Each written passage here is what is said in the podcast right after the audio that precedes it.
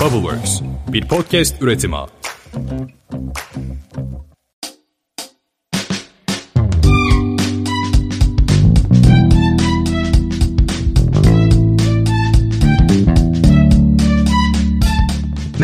Podcast Boşler'in 34. bölümüne hoş geldiniz. Ben Seha. Ben de Atakan. Bu hafta konuğumuz çok sevdiğimiz ve daha önce de Remote Working'in iyi, kötü, çirkin yanları isimli özel serimizde ağırladığımız başarılı bir girişimci. User Guide'ın kurucularından sevgili Osman Koç. User Guiding, user onboarding süreçlerinde kullanılan bir B2B SaaS girişimi. Yakın dönemde de 1.1 milyon dolarlık başarılı bir yatırım turunu kapatarak büyümeye devam ediyorlar. Bu bölümde no teknolojilerinden yatırım süreçlerine, girişimcilik ekosisteminden gelecek planlarına kadar birçok konuda sohbet etme fırsatımız olacak. Osman hoş geldin. Nasılsın? Hoş bulduk. Çok teşekkürler davet için. Ne demek abi biz teşekkür ederiz. Bunca zorluğa rağmen. Tabii şu anda dinleyenler bilmiyorlar durumu ama biz Osman'la bu artık şeye döndü. Ne diyeyim haftalık toplantı haline döndü. Haftalık Ee, podcast seferde- gibi oldu. Hayır. İlk iki seferde yapma fırsatımız olmadı. Yani daha buluştuk ama teknik sebeplerden dolayı olmadı. Hatta neredeyse az önce de olmuyordu. Belki yine olmayacak yani bilemiyoruz. o yüzden çok da vakit kaybetmeden hazır internetler çalışıyor işte platform çalışıyorken ben sorulara geçmek istiyorum Osman senin için de uygunsa. Tabii lütfen başlayalım. Şimdi boş işler dinleyicileri seni sen de bahsettiği gibi daha önce konuk aldığımız için bilenler olabilir ama biz yine de bir kısaca Osman Koç kimdir diye bir başlangıç yapalım abi.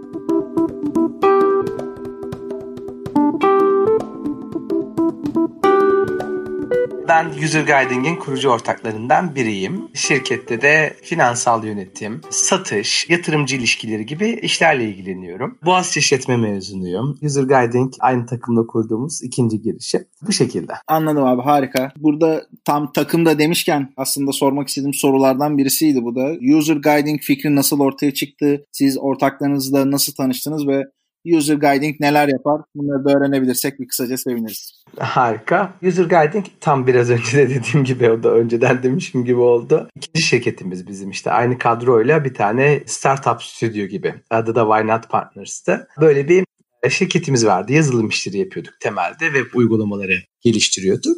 Ama tamamı terzi usulü projelerdi. İş fikri geliyordu. İşte o iş fikrinin hani geldiği fikirden lansmanına kadar ki tüm süreci biz halledip ondan sonra projeyi teslim ediyorduk. Abi biz o yıllarda herhalde yanlış olmasın 10-11 tane web uygulaması geliştirdik. Epeyce de bir keyifli ve zor günlerdi. Ajans işi zor. Siz de benden daha bilirsiniz yani. Onboarding böyle hep bir hep bir problemdi yani. İşte piyasadaki ürünlere bakıyorduk. Çok iyi acayip ürünler var ama çok pahalı. Hani Türkiye'de onboarding ürüne vereceğiniz parayla yeni startup kurarsınız yani. Birkaç diğer birazcık daha işte erişilebilir ürünlerde de çok böyle sağlıklı bir sonuç alamıyorduk. Yani o open source açık kaynaklı ürünlerden de çok böyle istediğimiz gibi verim alamıyorduk. Neyse biz o ara ajans işlerini falan sonlanladık. Dedik ki şey yapalım. Bu işte ürün merkezli bir girişim kuralım dedik. Yani o bizi heyecanlandırıyordu çünkü. Daha sonradan San Francisco'ya gitme kararı aldık. İşte Muhammed'le ikimiz San Francisco'ya gittik. Orada da işte böyle ararken, etkinliklere giderken, bakarken gördük ki bu user onboarding dediğimiz olay sadece bizim problemimiz değilmiş yani böyle bayağı kocaman bir problemmiş. Tekrardan baktık ürünlere dedik yani hani biz ajans işlerini bıraktıktan sonra böyle hani piyasada acayip bir ürün gelmiş mi? Hem erişilebilir fiyatlarla hem de böyle saat gibi çalışan. Onu da görmedik. Tamam dedik daha iyisini daha güzelini yaparız dedik. Bu şekilde başladı hikaye. Takım herkes birbirini tanıyordu zaten. Muhammed'le ben hem Konya Fen Lisesi'nden hem de Boğaziçi Üniversitesi'nden sınıf arkadaşıyım. Alican Mert Osman Cüre de bizim üniversite arkadaşımız. İşte 5 kurucu ortağız. Böyle birbirini en az tanıyan 10 yıldır falan tanıyor. Maksimumda 16 yıla falan çıkıyor böyle. Epeyce uzun bir arkadaşlık periyodumuz var yani o açıdan bakınca. Hikaye böyle başladı. Anladım abi. Genelde hani şey derler ya, ya hemen ev arkadaşınızla iş kurmaya çalışmayın veya işte yakın arkadaşlarınızla çünkü hani önemli olan buradaki arkadaşlık diyaloğundan ziyade beraber iş yapabilme kabiliyetinizin olup olmaması ne mutlu ki size hem bu arkadaşlık diyaloğu var. Umarım hiç bozulmadan böyle devam eder. Hem de ortak noktalarda buluşup böyle güzel değerli işler ortaya koyabiliyorsunuz. Bence çok değerli bir şey bu. Orada çok ince çizgi var işte. Biz ya çok yakın arkadaş olup işte sürekli bir sürtüşme haline giren var. Biz o kategoriye hiç girmedik. Ne güzel, ne güzel, süper. Ki Muhammed de hem İstanbul'da hem San Francisco'da uzunca bir süre aynı evde kaldık. Hatta Döndükten sonra aynı evde kalmak zorunda bile kaldık yani hani böyle yoktu yani hani böyle iki ayrı eve çıkacak kadar böyle nakitimiz yok. Bizim işteki yani bu kadar yakın arkadaş olup birbirine saygı duyup bunun da bir riski var. Biz onu düzenli olarak konuşuyoruz. İşte kalbi kırılmasın, üzülmesin, eleştirmeyeyim, şöyle olmasın gibi kaygılar ortaya çıkıyor. Onu yaparsanız o da ilki kadar kötü yani. yani girişimin aldığı için, geleceği için. O da ilki kadar sıkıntılı bir durum. Ama biz o kısmı ayarlamaya çalışıyoruz yani. Hani işte abi sen bunu böyle yaptın ama bu aslında hiç de böyle değildi. Orada bunu yanlış yaptın. İşte bunu toparlamamız lazım. Bir dahaki sefere lütfen bunu böyle yapmayalım gibi düzenli olarak bir böyle geri bildirim mekanizması da var Muhammed aramızda.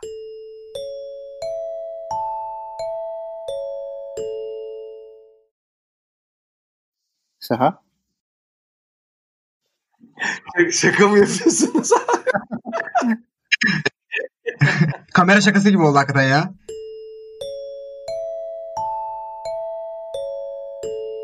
yakın arkadaşlarla iş yapmakla ilgili de böyle onun gerçekten şeyi de çok zor oluyor. Eğer iş kötüye gidiyorsa sizde öyle bir durum yok tabii ama iş kötüye gittiği zaman o işi bitirmek de çok zor oluyor. Hem arkadaşlığın bitiyor hem işin bitiyor. Sonra hayatta bayağı olumsuz bir etkisi oluyor aslında. Aynen. Orada Seha şöyle bir şey var. İş kötüye giderken arkadaşlık bozulabiliyor. O zaten çok standart ilk akla gelen. İşin kötüsü iş çok iyiye giderken de arkadaşlık bozuluyor. Abi biz yani hani şükür evet. olsun hani şey durumu yok. Hani bizim işimiz yani böyle en başlarda çok zordu yani. Belki o konuları da konuşuruz. Hani gerçekten böyle çok ağır emek koyduğum ve karşılığında hiçbir şey kazanamadığında uzunca bir dönem var. Biz o dönemde hiç yani o beş kişi hiç böyle bir problem yaşamadık. Ümit ediyoruz işler çok iyi gitmeye başladığında da yani böyle artık o işte hockey stick diyorlar ya hani o noktaya geldiğimizde de aynı şekilde devam ederiz yani. Her iki ucu da riskli bir değnek o yani. aynen. Aynen öyle. Ama yani şu ana kadarki zaten geldiğiniz noktada da birçok insanın da elendiği bir nokta aslında. Onun için hiçbir şu ana kadar bence dediğin gibi gideceğini umuyorum ben de. Biraz şeye geçelim Osman. Ben böyle e, aşırı merak ettiğim yani hobi olarak da ilgilendiğim bir konu var. Böyle zaten sizin yaptığınız işte işte without kod olarak geçiyor. Böyle o kod teknolojisi, kodsuz teknoloji üretiyorsunuz şirketlere onboarding süreçlerinde. Sorumu sormadan önce tabii onboarding nedir de bir dinleyicilerimize anlatabilirsek sonra da bir soru soracağım. Tabii ki onboarding bir web uygulamasına ya da mobil uygulamaya yeni gelen kullanıcılara bunları tanıtma, ürünün özelliklerini anlatma işlemlerinin tamamı oluyor aslında. Hı hı.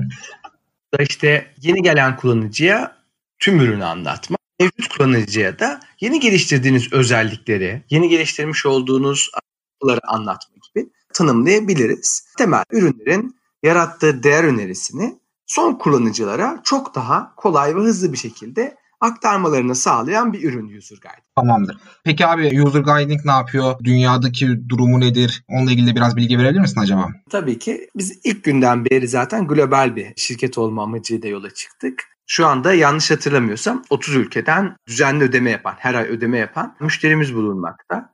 Haftalık olarak da 2000'den fazla kullanıcı User Guiding'in extension'ını kullanıyor. Diğer taraftan Elimizin %90'ı e, yurt dışında oluşuyor. Bu şekilde iyi gidiyor. Şu an işte yatırımı aldık. Artık ben şey diyorum kolayı bitti soru başladı diye. Öyle tamamen e, büyümeye odaklandığımız böyle rakamları hızlıca toparlayıp götüreceğimiz bir döneme geldik. Anladım süper. Ben o zaman şeyden devam ediyorum. Biraz önceki konumdan devam ediyorum. Bayağı böyle ilgili olduğum no code teknolojisiyle ilgili. Ya böyle son dönemlerde bayağı araştırdığım konulardan bir tanesi. Ben böyle kişisel olarak da işte CPR falan kullanıyorum. Böyle kendi bireysel işlerimde no code teknolojileri kolaylaştırmaya çalışıyorum. İşte bu yaratıcı yönümü, hayatı böyle daha hızlı yaşamak için no code kullanıyorum. Peki burada no code teknolojinin kullanım alanları işte böyle benim bildiğim Salesforce, Zapier falan dışında başka nerelerde kullanılıyor? User Guiding bu pazarın neresinde? Aynen. Zaten bu en son GPT-3 önümüze böyle tüm olasılıkları serdi neredeyse. Şu an artık şeyler falan kendi işlerini falan kuran no code yapan evet. zekalar falan ortaya çıkmış durumda. Yani olayın gideceği yeri ben açıkçası kestiremiyorum. Çünkü yazılımcı maliyetleri çok arttı. Bu şey olarak yazılımcı ile birlikte yazılmış ürünlerin artık daha çabuk eskiyorlar. Daha çabuk hani tam söyleyemedim de out of date oluyorlar yani. Hani ve e, bakımları da zorlaştı. Onların maliyeti de arttı. Aslında gibi geliyor yani. Hani dünya no code'a gidiyor ve bir yerde de aslında gitmesi de gerekiyor yani. tam tam öyle bir noktaya geldi. Çok ben açıkçası yani işte bu Webflow'lar, Airtable'lar, Zapier'ler falan diğer taraftaki zaten pek çok şey yani şu an e, belki de çoğu normal sabah 9'da gidip işte akşam 6'ya 7'ye kadar çalışan insanların yapabileceği çoğu şeyi zaten yapmaya başlayacaklar yani. Çünkü girişimcilikte falan bu çok az da diğer tarafta kimseyi de gücendirmek istemiyorum. Tekrarlı işler çok fazla. Tekrarlı işlerin tamamı ve yapay zeka, yapay zekanın üzerine de no code'da çözülecek bir noktaya geliyor. User Guiding bu pazarın neresinde? Biz User Guiding'de şeyi çok güzel anlamaya başladık. Bir arayüzün üzerindeki elemanları tespit etme yerlerini doğru bir şekilde. O arayüzün üzerine görünmez bir katman ekleyip o katmanın üstünde de her şeyi yapabilmeyi gayet iyi öğrendik yani. Geçmiş olduğumuz iki yıl bu bizi bu noktaya getirdi. Biz de istiyoruz ki siz zaten çok iyi biliyorsunuzdur.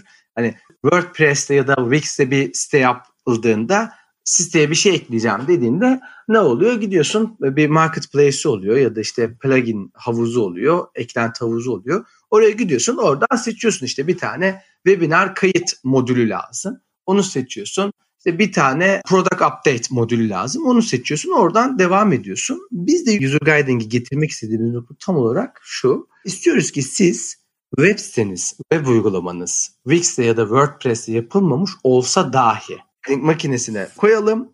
Diğer taraftan çıksın ve içinde böyle arayüzünüze eklemek istediğiniz her şeyi değiştirebileceğiniz bir formata getirmek istiyoruz.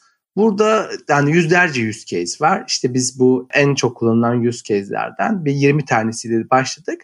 E, rakamlar derece artık kimse şey istemiyor. Sticky header'ı bir yerden alayım, MPS tool'unu bir yerden alayım, formu bir yerden alayım. Aynı anda böyle 12-13 farklı yere abone olayım. Onların aboneliklerini takip edeyim falan. Açıkçası bu devrin biraz geçtiğini düşünüyorum ben. All in one bir çözüm tasarlıyoruz User Guiding. Süper.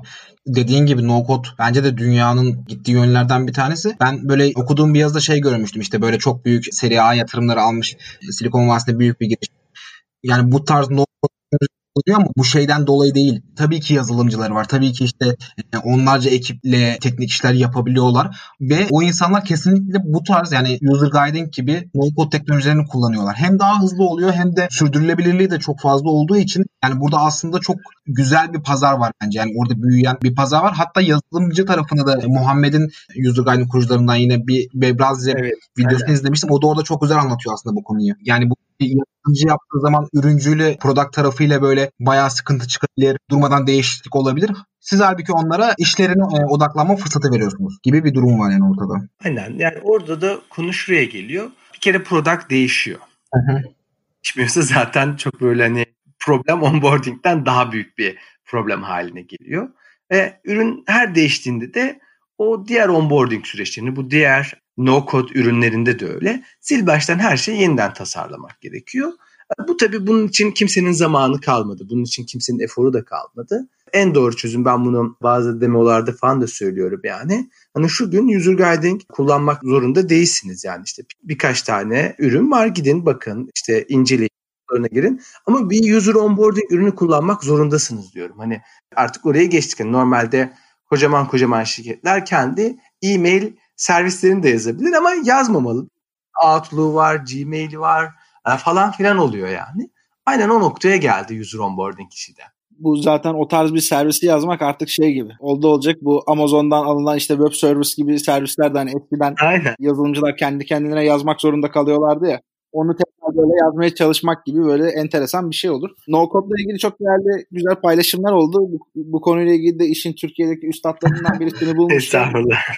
Kaçırmak istemedik. Şimdi günün konusu üstüne doğru da bir geçiş yapmak istiyorum abi. Bu yatırımla ilgili aslında birazcık daha deneyimlerini paylaşma olarak şey yapacağım senden rica edeceğim. Bugüne kadar böyle almış olduğunuz yatırımları kimlerden almıştınız?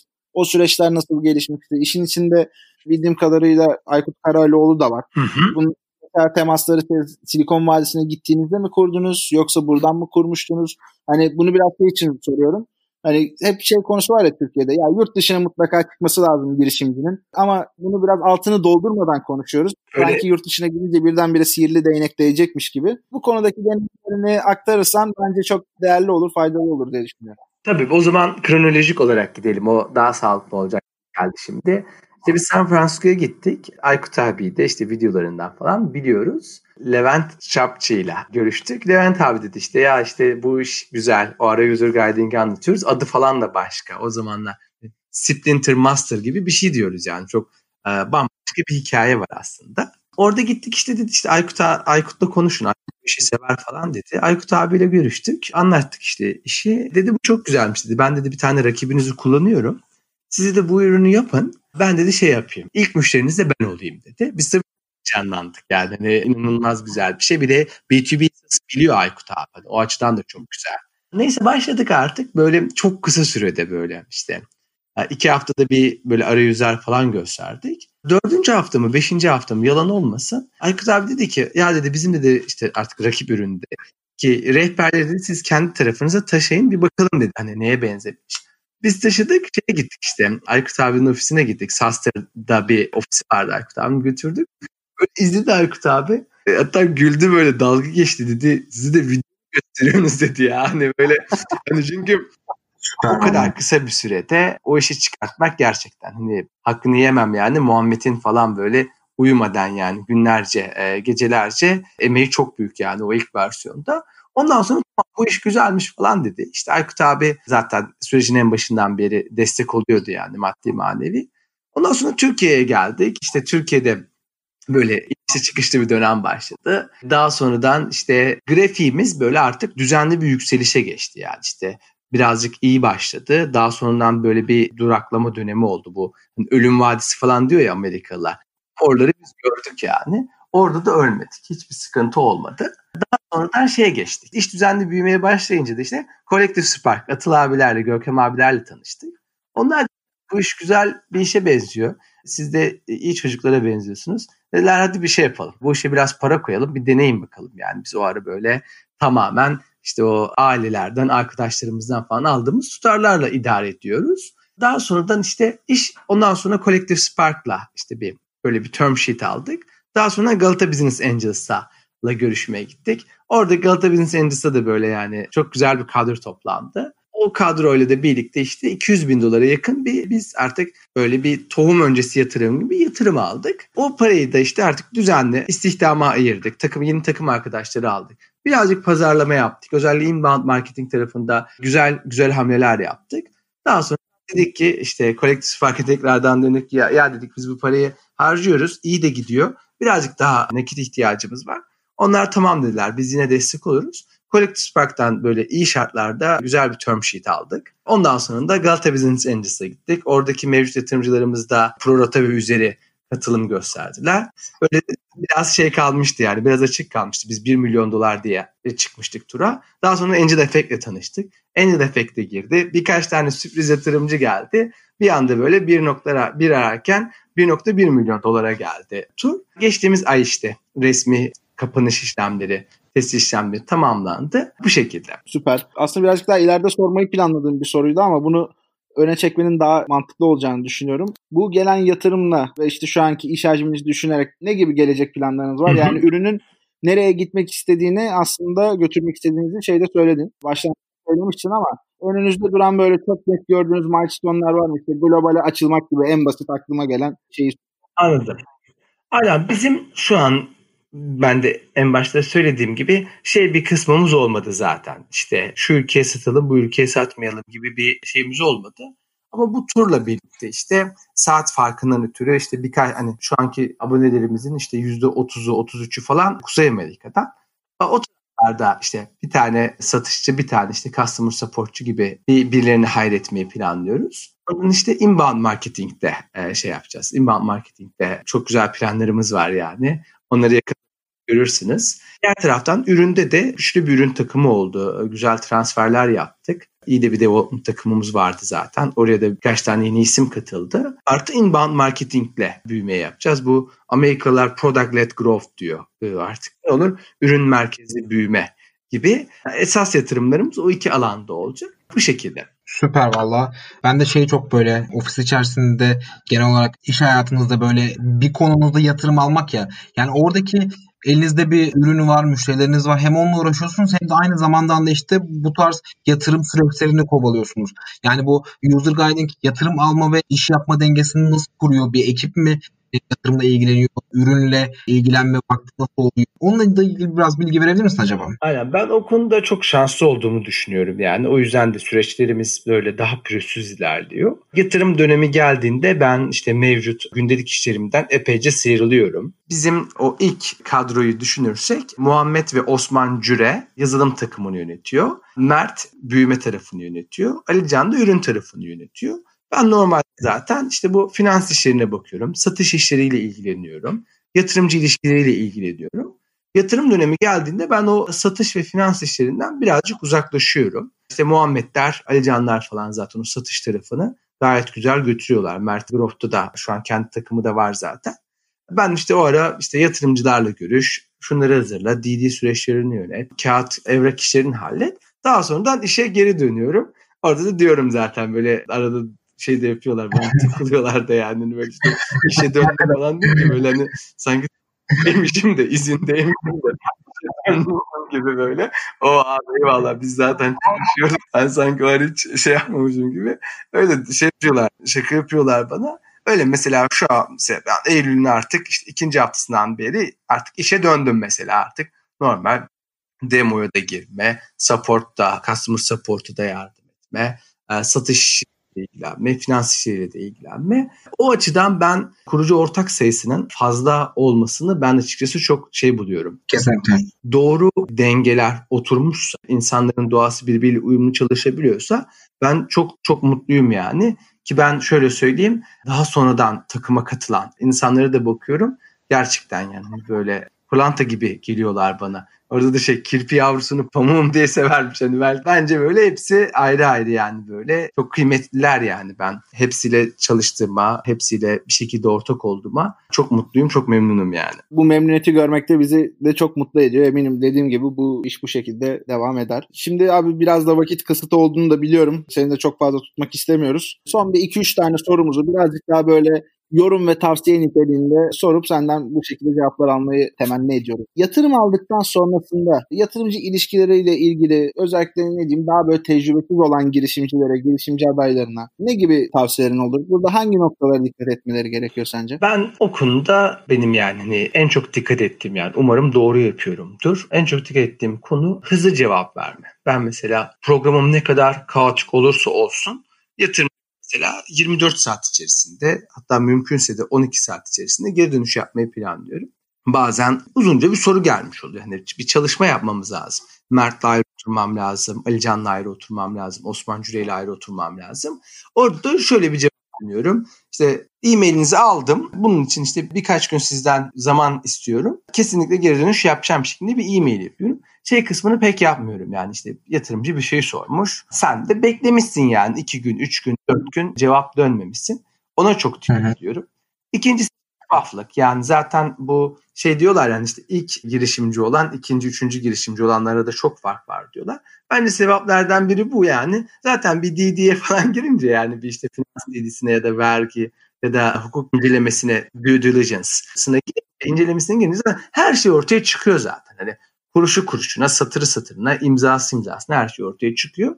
Şeyin çok bir lüzumu kalmıyor o yüzden. Yalancının mumu yatsıya kadar yanar derler ya. Hani böyle bir şeyleri anlatmayayım, yanlış anlatayım, eksik anlatayım konumu aslında çok sağlıklı olmuyor yani. İlki hızlı geri dönüş yapma. İkincisi de ne denir artık böyle tam şeffaflık yani. Hani böyle aynen yanınızda oturuyormuş gibi tüm Gmail e-maillerinize, tüm cloud'daki dosyalarınıza erişimi varmış gibi şey yapmak. Hani iletişimin en sağlıklı olduğunu böyle olduğunu düşünüyorum.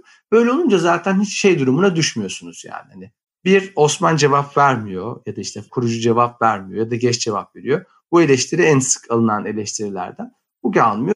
Diğeri de şey böyle hani tutup işte böyle siyahı beyaz beyazı gri yapmama olayı da bu iki konuya dikkat etsek yani epeyce bir problemimiz çözülmüş oluyor zaten. Anladım süper. Bence bu müşteri ilişkilerinde de çok önemli bir konudur. Yatırımcı ilişkilerinde de bunun önemli olduğunu duymak bence kulağa küpe olacak değerli bir nokta yani. Evet zaten bu podcast'ı da çekmeden önce Atakan ve Osman'ın bir mailleşmesi var. Mesajlaşıyormuş gibi. Ben zaten hızınıza yetişemiyorum da sizin. Böyle hakikaten Mesajlaşıyorsunuz yani mail üzerinden.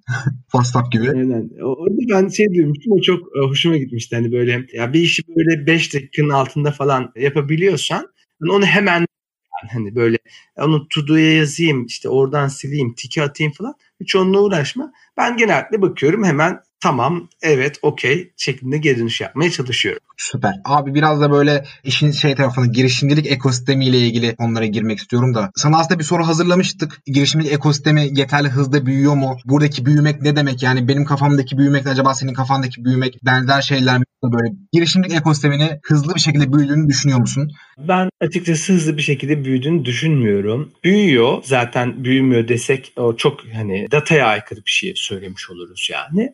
Ama hızlı bir şekilde büyümüyor. Ben mesela hatırlıyorum Konya Fen Lisesi'ndeyken bizim böyle benim hani 10 arkadaşım 8'i falan doktor oldu hı hı. yani. Biri mühendis oldu. Kalan biri de artık böyle böyle bildiğin kadar işte hani işletme yazan var Muhammed'le benim gibi işte hukuk yazan var. Altında böyle felsefe yazan var. O böyle böyle bildiğin kadar oldu. Ben mesela orada şey gibi geliyor yani hani burada da şey tepkileri de boş işler podcast'in üstüne çekmeyeyim de sanki böyle girişimciliğin böyle hani en büyük böyle memlekette ki karşısında duran şey tıpmış gibi geliyor. Tıp fakülteleri gibiymiş gibi geliyor. Çok başarılı hani inanılmaz başarılı doktor girişimci arkadaşlarım da var. Hani o ayrı bir konu ama şey oluyor yani hani o girişimcilik üniversiteden sonra falan böyle hemen bir anda bir gecede bir böyle rüya gibi falan başlayan bir hikaye değil yani. Ona göre bölüm okuyorsunuz. Ona göre bir şeyler yapıyorsunuz. Tabii ki şeyler var. İşte ben işletme mezunuyum. Muhammed işte işletme mezunu. Hani tabii ki böyle çizgi dışında olan insanlar var. Onu kastetmiyorum ama şey kısmı da az yani. Hani baktığımızda da mesela kaç tane doktor, girişimci varla kaç tane işletme ya da bilgisayar mühendisi, girişimci var dediğimizde de böyle makas çok geniş açılıyor yani. O açıdan hızlı büyüdüğünü düşünmüyorum. Umarım ya burada da ben şey hiç sevmiyorum yani işte böyle olumsuz bir önermede bulunup ama hiç böyle aksiyon planı sunmamayı da hiç sevmiyorum yani. Bence yeteri kadar hızlı büyümüyor. Yeteri kadar hızlı büyümesi için de biz elimizden geleni yapmalıyız yani. Bu da nasıl olacak? Bu da başarı hikayeleriyle olacak. Bu da bizi işte biz çok iyi iş yapacağız. Bizim takımdan birkaç tane junior arkadaşımız ayrılacak. O da çok iyi iş yapacak. O da çok iyi yapacak. Bence birkaç yıla daha da iyi bir hale geleceğini düşünüyorum. Şeyi aslında geçirmeden edemeyeceğim. Seni de çok sevdiğini biliyorum da. Nival biz Nivalist olduğumuz için de ondan da böyle Aynen. Zaten böyle bayağı takipçisiyim. Hem Aykut abiden de biliyorum, benden de biliyorum. Yani onun mesela bu bir ekosistemi büyütmekle ilgili insanların davranış şekliyle ilgili çok güzel böyle şeyleri var, açıklamaları var. Burada da aslında bizim şu anda mesela Osmanlı podcast yapıyoruz ama biz pozitif sum game dediğimiz oyunu oynuyoruz. Yani Osmanlı taş kağıt makas oynamıyoruz aslında. Yani birimiz kazanacak, birimiz kaybedecek. Evet. Bunların toplamı sıfır olmuyor. Biz ekosistem olarak da herkesin böyle birbirini yükselten hamleler yapması gerektiğini düşünüyorum. Yani bunun işte zero sum game'den çıkıp böyle biraz daha pozitife gitmesi gerektiğini düşünüyorum. O tip bir yaklaşım tarzı da bence dışarıdaki ekosistemlerin böyle bize tarzı bakış açısını değiştirip dediğin gibi büyüme de artabilir. Belki işte 9 tane doktor değil de 3 tane doktor çıkar da 6 tane işte mühendis çıkar, işletme okuyan çıkar, girişimciye ilgilenen biri çıkabilir. Onun için bizim burayı biraz daha pozitif göstermemiz gerektiğini düşünüyorum. Evet kesinlikle katılıyorum. Bu zaten Nival konusunda SEA'yı bazen şöyle görüyorum. Nival'ın falan bir tarikatı var abi muhtemelen. SEA da bunun hakikaten Türkiye'deki şeylerinden, sağlam müritlerinden yani. Aynen. Biz Seha ile geceleri görüşüyoruz zaten. Dolunaylı gecelerde görüşüyoruz. Yani bu bizim notlara da bu pozitif sum game diye bunu büyük harflerle böyle oraya kazımış, işlemiş yani adeta. Ben artık son soruya doğru geçiyorum. Gerçi son soru ama içinde iki tane küçük şey var. Birincisi abi dinleyicilerimize girişimcilikle ilgili kendisini geliştirmek isteyen insanlara hobi, bir hayatla ilgili bir metodoloji, bir yaklaşım şekli, kitap, podcast, film neyse artık bir önerim var mı? Bir de girişimcilik sence nedir diye bir sorumuz oluyor biliyorsun. Girişimcilik nokta noktadır diye genelde cevaplanan. Bunları da alabilirsek sonrasında bu keyifli sohbeti üzülerek yavaş yavaş bitirelim. İnşallah haftaya görüşürüz sonra yine zaten. İnşallah diyeyim abim. Bence İngilizce podcastler var. Çok güzel. İşte bir tanesi How I Built This. İşte burada işte Instagram'ın, Airbnb'in, Michael Dell'in, Michael Dell konuşuyordu. Spotify'ın, Wikipedia'nın falan böyle gerçekten gündelik hayatta neredeyse her gün kullandığımız ürünlerin kurucuları anlatıyor ve hikaye çok Böyle çok keyifli anlatılıyor. Podcast olarak ben onu öneriyorum. Kitap olarak da Muhammed bana doğum günümde hediye almıştı. Çok çok beğenerek okumuştum yani. Herhalde 2019 yılında okuduğum en güzel kitaptı. The Messy Middle diye bir kitap var. Bir Hansen kurucusunun kitabı. O çok keyifli. Onu önerebilirim. Diğer soru şeydi değil mi işte girişimcilik nedir? Onda da bana şey gibi geliyor. Hani girişimcilik böyle hani sürekli arayışta olmak gibi geliyor. Nasıl? En başta işte fikriniz yok, fikir arıyorsunuz. İşte şekilde ya da fikriniz var, ortak arıyorsunuz. Ortağınız işte yazılım bilmiyorsa yazılımcı arıyorsunuz. Yazılım biliyorsa bu sefer tasarımcı arıyorsunuz. Pazarlamacı arıyorsunuz. Biraz böyle ürün bir şeye benzemeye başlıyor. Müşteri arıyorsunuz. Müşteri aradıktan sonra growth arıyorsunuz. Growth buluyorsunuz. Bu sefer yatırımcı arıyorsunuz. Yatırımcı buluyorsunuz. işte diğer daha büyük yatırımcılar arıyorsunuz falan. Yani böyle hani sanki o hikaye işte en son şirketi işte IPO mu yapacağım? IPO yapacaksam bunu kimle, neyle, nasıl halka arz edeceğim onu arıyorsunuz. Satacaksam kime satacağım onu arıyorsunuz. Böyle bitmeyen, çok keyifli, epeyce de zor. Hani böyle kolay da bir şey değil yani bu sürekli bir arayış içinde olmak. Öyle geliyor yani böyle çok özetlersem yani böyle bitmeyen ama epeyce de keyifli olan bir arayış gibi geliyor girişimcilik. Vallahi ben bayıldım. Aynen bence çok da kapsayıcı bir özet. Özetse de kapsayıcı bir özet oldu yani. Bazen şey olur ya hani hocalar özellikle lisede falan kitaplardan sınavlar yapardı. Bilmiyorum onu okuyanlar vardır, okumayanlar vardır da ben genelde okumayan taraftaydım. çok güzel özet bulurdum abi zaman zaman. Seninki de aynen öyle oldu. Okuyandan daha çok yüksek aldığım zamanlar vardı. Buna örnek olabilecek bir açıklamaydı. Ben kendi adıma çok teşekkür ediyorum Osman. Tekrardan. Aynen çok keyifliydi. Çok teşekkürler davet için. Görüşmek üzere. Kolay gelsin size de işlerinizde. Çok teşekkür ederiz. Ağzına sağlık vallahi tekrardan. Ben de çok mutlu oldum. Süper bir bölümdü benim için de. Ben o zaman kapanışa geçiyorum müsaadenizle. Buyurun. Podcast Boş İşler'in 34. bölümünü dinlediniz. Bizi dinlediğiniz için çok teşekkür ederiz. Boş İşler Medya'nın diğer podcastleri Bir Çift Üzüm, Pandora'nın Kutusu ve yeni çıkan podcast'i de 1 milyonyumluyu da dinlemenizi tavsiye ederiz. Bizlere her türlü Instagram hesabımızdan, sosyal medya hesabımızdan geri dönüşte bulunabilirsiniz. Çok teşekkürler. Osman tekrar ağzına sağlık. Haftaya görüşmek üzere. Rica ederim. Çok sağ olun. Hoşçakalın.